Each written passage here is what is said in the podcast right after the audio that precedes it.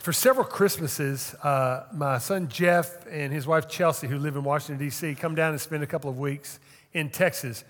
Chelsea flies down with the two preschoolers, and Jeff drives down. He takes a two day, he takes two days to drive down from DC all the way down to Texas, and he loads the car up with all their Christmas presents, with thousands of pounds of equipment that you need if you have preschoolers. You just they, they just take a lot, and a ginormous but gentle dog, Belle. He makes that trip down, makes it down in two days. The last two years, I have uh, driven back with him because I like I like you know road tripping like that. And uh, we do the two, two day road trip just to keep he and Belle company. And on our trip uh, two years ago when we first went, we, we had such a good time driving across the country. It's just such a beautiful country. And we were driving across, uh, we listened to a bunch of podcasts. We stopped in Hattiesburg, Mississippi, and I showed him where my grandparents lived and where I used to play football in their yard with my brother. And I showed him the, the zoo on Hardy Street. And just, we, we went on, we continued on. We listened to podcasts. That evening, as we were traveling through, this is two years ago, as we were driving through the northern corner of Alabama, we were listening to the Alabama Georgia uh, national championship game, and Bama was ahead while we were in the corner of Alabama. Right after we crossed the border into Georgia, Georgia went ahead and stayed and won. It was kind of cool. I thought, this is neat. I got to tell this sometime. So I just did. Anyway, we continued on, and um, you know, on that two-day trip, and we we just talked about all kinds of stuff. Nothing really serious until we got into Northern Virginia. We had just a couple of hours left on our trip. It was getting late at night. I was going to fly out the next morning. We'd go straight to bed when we got there. And Jeff had something on his mind he wanted to talk about. It was a pretty deep subject. We had this, this heavy but rich conversation. And just in that, that conversation, we just kind of pulled together. Jeff knew his time was short, and he didn't want to lose that opportunity to have that conversation. He wanted to talk about what was most important to him the last couple hours of the trip. And we're like that. When we're about to leave to go somewhere, the last things that we say are usually those things that are most important to us. And as we've been following Jesus through the book of John uh, this year, as, as we've gotten into chapter 13 and forward, we're seeing that Jesus used the last couple of hours that he had with his disciples before he was arrested and then crucified the next day to talk to them about what was most important. And we see that, that he, he summarized all the things that he had, talked, he had taught them during the three years they had together and during his public ministry in Israel. He warned them of the persecution they would face because they were following his name. And then he also comforted them with the promise of the Holy Spirit who would come and take, take up residence in them and fill them with the Spirit. And the Holy Spirit would guide them through the good times and bad. And, and the Holy Spirit would, would be, it would be his Spirit in them that would continue on after he left and returned to heaven. He wrapped up his final lesson with these words Jesus said to his disciples, I've told you these things so that in me you may have peace. In this world you will have trouble, but take heart. I have overcome the world. After Jesus said this, he looked toward heaven and prayed, Father, the hour has come. I want you to think about that phrase, the hour has come. If you've been with us from the start, starting early last year when we began this, this journey with Jesus through the book of John, you remember that before Jesus performed his first miracle, when he first came on the public scene, his mother, Mary, they were at a wedding. They'd run out of wine. And she told the people that were in charge that, she goes, Do whatever he says. And he looked at her and said, My hour has not yet come. But yet he went ahead and turned water to wine and kept the party going. Then later, as he began to teach more significantly to people, and people began to realize this is, this is different. This isn't just same old, same old religion. He is calling us to a radical new way to live. They began to hate him. And on a couple of occasions, they tried to kill Jesus. And Jesus just ghosted them, literally. I mean, they're trying to kill Jesus, and he just disappears. He's gone. And it said, John said it's because his hour had not yet come. Now, as we've gotten into chapters 13 through 17, the last hours of Jesus' life, or the week before, when they first when he came into Jerusalem with his disciples for the last time, he indicated his hour was coming soon. And now tonight, after he's finished talking to them, he says, The hour has now come. But what was he talking about? What, what did he mean by the hour has now come? Well, if you have your Bible, open it to John chapter 17. John chapter 17. If you're looking for it in your Bible and you're not familiar with your Bible yet, it's in the New Testament, so it's about three fourths of the way through your Bible. Go there, the first four books are four gospels. We call them gospel, which means good news. They're four biographies of Jesus, his life, his death, his crucifixion, his resurrection, and his commission to us to go into all the world and make disciples. It's the fourth of those four gospels, John. Go to chapter 17. If you don't have a Bible, we're going to put the words on the screen. We'd also love to give you one. You can pick up an English or Spanish translation in the foyer at the Welcome Center on your way out. So Jesus wrapped up this, as you're looking for John chapter 17, Jesus wrapped up this last evening with his disciples by praying first for himself, then he prayed for them, the 11 that were still with him. Judas had already left to go and betray him. And then finally, he prayed for us, which is fascinating. He knew it was, it was time to demonstrate the ultimate act of love for us. He was ready to die for our sins on a cross. The hour had come. That was the hour that he had planned for his entire life here on earth. And Jesus began to pray. We're going to start with the first prayer. First of all, Jesus prayed for his glory. He had done everything God sent him to do. He probably did not visit every town and speak in every synagogue in Israel. He didn't heal every sick person. He didn't address every social ill or political problem. He addressed very few of them. He talked about men's hearts, women's hearts, and how we ought to live and how we ought to teach one another. And in that, he did everything that the Father sent him to do. John 17, 1. After this, after Jesus said this, he looked toward heaven and prayed, Father, the hour has come. Glorify your Son, that your Son may glorify you. For you granted him authority over all people that he might give eternal life to all those who have given him. You have given him. Now, this is eternal life, that they know you, the only true God, and Jesus Christ, whom you have sent. I have brought you glory on earth by finishing the work you gave me to do. And now, Father, glorify me in your presence with the glory I had with you before the world began. With his enemies on the way to arrest him, with death staring him down, he was confident he had done all things that he had been entrusted to do. He had done all the right things. So, next, he turned to his disciples. He prayed for his disciples and he prayed for, his, for their protection and unity. But I want you to notice what kind of protection he prayed for here, okay? He expressed confidence in them as he prayed for them. He, he was praying to the Father, but he was clearly, he was praying out loud and he was clearly intending for his disciples to hear what he prayed. He wanted them to listen to him and be encouraged by his prayer. And so as he's talking to to God about the time coming for his hour coming, he begins to pray for them. And his prayer for them started in the second half of verse 11. He said, Holy Father, protect them by the power of your name, the name you gave me, so that they may be one as we are one. The name that would bring persecution on every one of them, that would cost 10 of those 11 their lives and would send John, the writer of this book, into exile for his last years of life.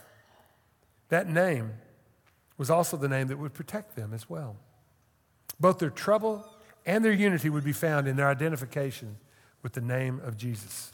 Here's something really important I want you to understand Jesus was not praying that they would be safe from persecution. He told them they were going to be persecuted. He wasn't praying that they would never be harmed. He knew they would be. He was asking God to protect their unity. Look down to verse 15. Jesus said, My prayer is not to, to God, He said, My prayer is not that you take them out of the world, but that you protect them from the evil one. I want you to think back to the Lord's Prayer. When they asked Jesus early in the ministry, they said, Teach us how to pray. We notice you pray. It's the only thing they ever ask him to teach him. It's the only thing they ever ask him to teach them. Think about the words he said for them to pray. He said, Pray, deliver us from evil.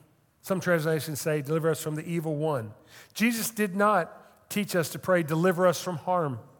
He didn't ask the Father, Please remove us from a world that doesn't like us, that doesn't treat us fairly. He didn't pray like that for them. He asked God to protect their unity, that they would be one, so that they would reflect the unity that He, Jesus, had with the Father and with the Spirit. I think this is a strong indication that the greatest danger they face, their greatest temptation, would be division and disunity. That's what he was praying for them to be protected from. Satan is the deceiver, the accuser, and he likes to divide people. He knew that if they did not work together after he returned to heaven, the message of the gospel would never go beyond Jerusalem. You know, the same is true for us. I believe the greatest danger facing the church in America is not losing our freedom, not losing our religious freedom. Now, let me note, I want you to notice something about what's going on in the country. If you pay attention to the news, you see that Christians, especially Christians, but not just Christians, religious people's freedom of religion is being attacked and challenged all over, especially in the universities. But here's something important. Every time it's challenged and taken to court, the Supreme Court, in overwhelming majorities, both sides, left and right, continues to affirm religious freedom in this country. Our religious freedom in this country and freedom of expression has never been more secure. It's never been more challenged, but it's never been more secure. That is not our problem that we need to be concerned about, folks. Our greatest problem is not losing our freedom of religious expression, but rather our greatest problem is losing our unity. And I'm not just talking about our unity in Brazos Point, I'm talking about our unity with other Christ followers around the country. That is our greatest, I believe, our greatest danger right now. Our unity is in much greater peril than our freedoms. Our freedoms may, may we, we may lose those someday in a generation or two, but that's not the problem right now. So after praying for his disciples' unity, this is where I want to spend more time on. Jesus prayed for our unity, he prayed for us. Notice how many times Jesus says the words one and unity in his prayer. Look at verse 20. Jesus said, My prayer is, he's praying to God, my prayer is not for them alone. Talking about his 11 disciples remaining. I pray also for those who will believe in me through their message. Folks, that's us. We have believed in Jesus through the message of Matthew, Mark, Luke, and John, their gospels, and the other Christ followers who have passed this gospel down to us across the world and throughout all generations to now. He is praying for us. I pray also for those who believe in me through their message, that all of them may be one. Father, just as you are in me and I am in you, may they also be in us so that the world may believe that you have sent me. I have given them the glory that you gave me, that they may be one, as we are one. I in them and you in me, so that they may be brought to complete unity. Then the world will know that you sent me and have loved them, even as you have loved me. This message is mostly for the church, for those of you who call yourselves followers of Jesus Christ. But those of you who may be interested in checking out the faith, I want you to notice that God's desire is for us to love one another so that we can love you. And I want you to know that Jesus loves you.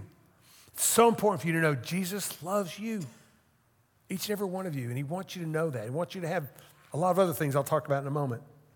Chapters 13 through 17 have been called the upper room discourses because they began in this upper room where they had they celebrated the lord's supper and about halfway through that after they celebrated the lord's supper and jesus washed his disciples feet and, and, and uh, implored them to, to love one another and serve one another. At some point, they left that room. I'm not sure where they went before they went on to the Garden of Gethsemane where Jesus was betrayed and, and prayed his last prayer. But Jesus, in this, if you look over these five chapters, 13 through 17, the upper room discourses, you will see that the theme of unity flows throughout them. What was most important to Jesus? Before he went and gave his life up for us with his followers? Love and unity. Folks, I hope it's become clear to you during the past several weeks that we, followers of Jesus Christ, we must be unified if what we say and do is going to have any value.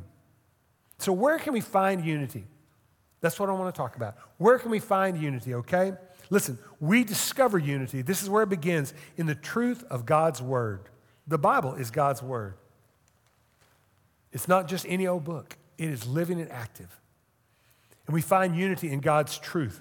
If you'll notice, Jesus mentioned this several times in his prayer. In verse 6, he said, I revealed you, the Father, to those whom you gave me out of the world. They were yours, you gave them to me, and they have obeyed your word. What word did they have? They had Jesus' words, all he taught them, and they had the Old Testament of what we call the Old Testament of the Bible. Verse 8, he said, For I gave them the words you gave me, and they accepted them. Verse 14, he said, I have given them your word. Verse 17, sanctify them by the truth. Your word is truth. Folks, we discover unity in the truth of God's word. I want to show you a picture and give you an illustration of how this works. In the sport of rowing, in the, in the sport of rowing, unity is key. Each oar must enter and exit the water at precisely the same time for the boat to maintain its speed, okay? The way the rowers stay in sync is by listening to a person called the coxswain. The coxswain doesn't row. She sits in the back of the boat. She's the only one facing forward, and she calls out the strokes. The coxswain calls out, so everyone facing forward must listen to the coxswain's command and respond. When that happens, when they are all in unity, they fly across the water. Unity doesn't come from everyone rowing their hardest. Although I'm sure they do that, that's not where their unity comes from. Unity comes from everyone submitting to a single voice the voice of the coxswain. Now, as the, as the rowers find unity in the voice of the coxswain, folks, we find unity in Jesus Christ. That's the only place we can find absolute unity. Let us submit to a single voice, the voice of Jesus. That's who we follow. Listen, we don't search for unity anywhere else. We don't search for unity in the schools we send our children to, whether it's homeschool, public school, private school. They're all good. We don't find our unity in that. We don't find our unity in the charities or ministries we support. Hope some of you will, will become volunteers at the food basket, but others of you are going to feel led to different ministries, maybe Texas Port Ministry, Praise Help Center, or, or the or food pantry, or whatever, many, a number of ministries. We don't have to be unified in that we think this is the only one or this is the best one. We won't find unity in that. We certainly won't find unity in the political parties we support, as important as that is. But we're not going to find unity there. It's not going to happen. And if we have to unify around that, we will take our eyes off of Jesus. We are not going to find unity in the holidays that we observe or don't observe, the music we listen to, or even the clothes we wear. That's not where we find our unity. We discover unity in Jesus and in His Word. That's where it begins. This is so essential because genuine unity never comes when truth is discarded, just because we fear offending the current cultural norms. There are once great denominations in our country that helped spread the gospel from shore to shore that are now dying, not just declining, they are dying. There are some great denominations that will not even be around by the middle of this century, perhaps. And they, they strayed away from the truth of God's word and became more sensitive to cultural norms. And so they changed with culture instead of staying with the word of God. The irony is that the churches that those great denominations inspired and started all over South America and Asia and Africa are growing strong. They're, they're just exploding in growth around the world because they have not abandoned the truth of God's word. They trust it and they follow it and they lead the way. You know, you, you've seen and probably heard about, you know, that, that America is becoming less and less of a Christian nation. I don't know that we've ever been a Christian nation. We've certainly been influenced, and all of our laws, constitutions, so many things are influenced by God in the Bible. But even as churches decline here and denominations uh, fall apart in this country, Christianity is growing in the world. It is growing by leaps and bounds everywhere except in what we would call the West. That would be the United States, Canada, and Europe. As a matter of fact, Europe is the darkest continent spiritually on the planet. 1% or less of the people in Europe are Christian. That's not that way. Sub Saharan Africa is probably 50% Christian. We send missionaries around the world. Now they're sending missionaries here and in Europe. Praise God, they are. Listen, we begin our unity by trusting in the truth of God's word. That's where we discover it. God's word is our starting point. Next, we develop our unity as we love one another in our love for each other. Jesus began their last evening together with a new command, going back to chapter 13, where the upper room discourses begin. In John chapter 13, verses 30, 34, in verse 34, Jesus said, A new command I give you, a new command I give you, love one another. As I have loved you, so you must love one another. That's how he began the evening before the Lord's Supper. And then he ended the evening. Some of the last words of his prayer were about love. John chapter 17, verse 23, talking to the Father, he said, I and them, and you and me, so that they may be brought to complete unity. Then the world will know that you sent me and have loved them, even as you have loved me. That's the message if you're not a follower of Jesus Christ right now, I hope you get that Jesus loves you and he sent us here to show you that love. Listen, we develop unity when we love each other as Jesus loved us. That's, that's how we come together. That's the first step, built on the truth of God's word. We, we develop that love, uh, we develop that unity by loving one another. The only way to draw closer to one another is to draw closer to Jesus Christ. And the closer we draw to Jesus Christ, the more we will love one another. The more we feel ourselves a part of Jesus' family, the more we're going to love the members in our family.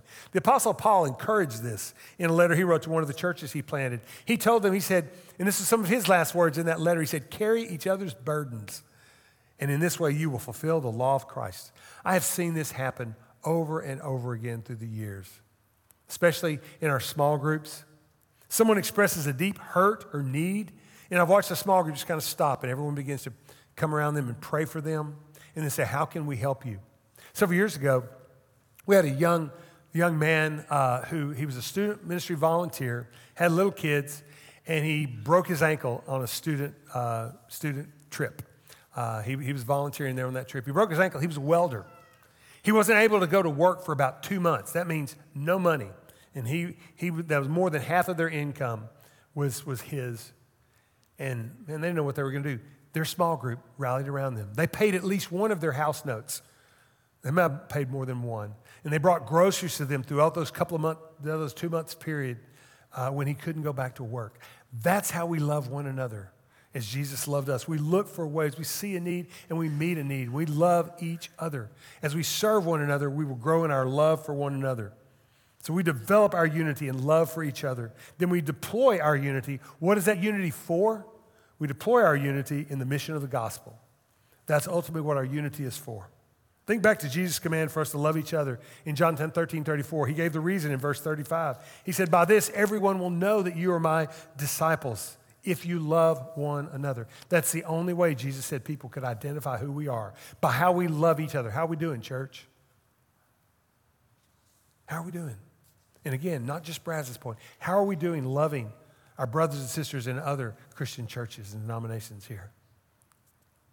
This is how the world will know that, that, that, Jesus is real by the fact that we can love one another when the whole country is falling apart in disunity and fighting with one another.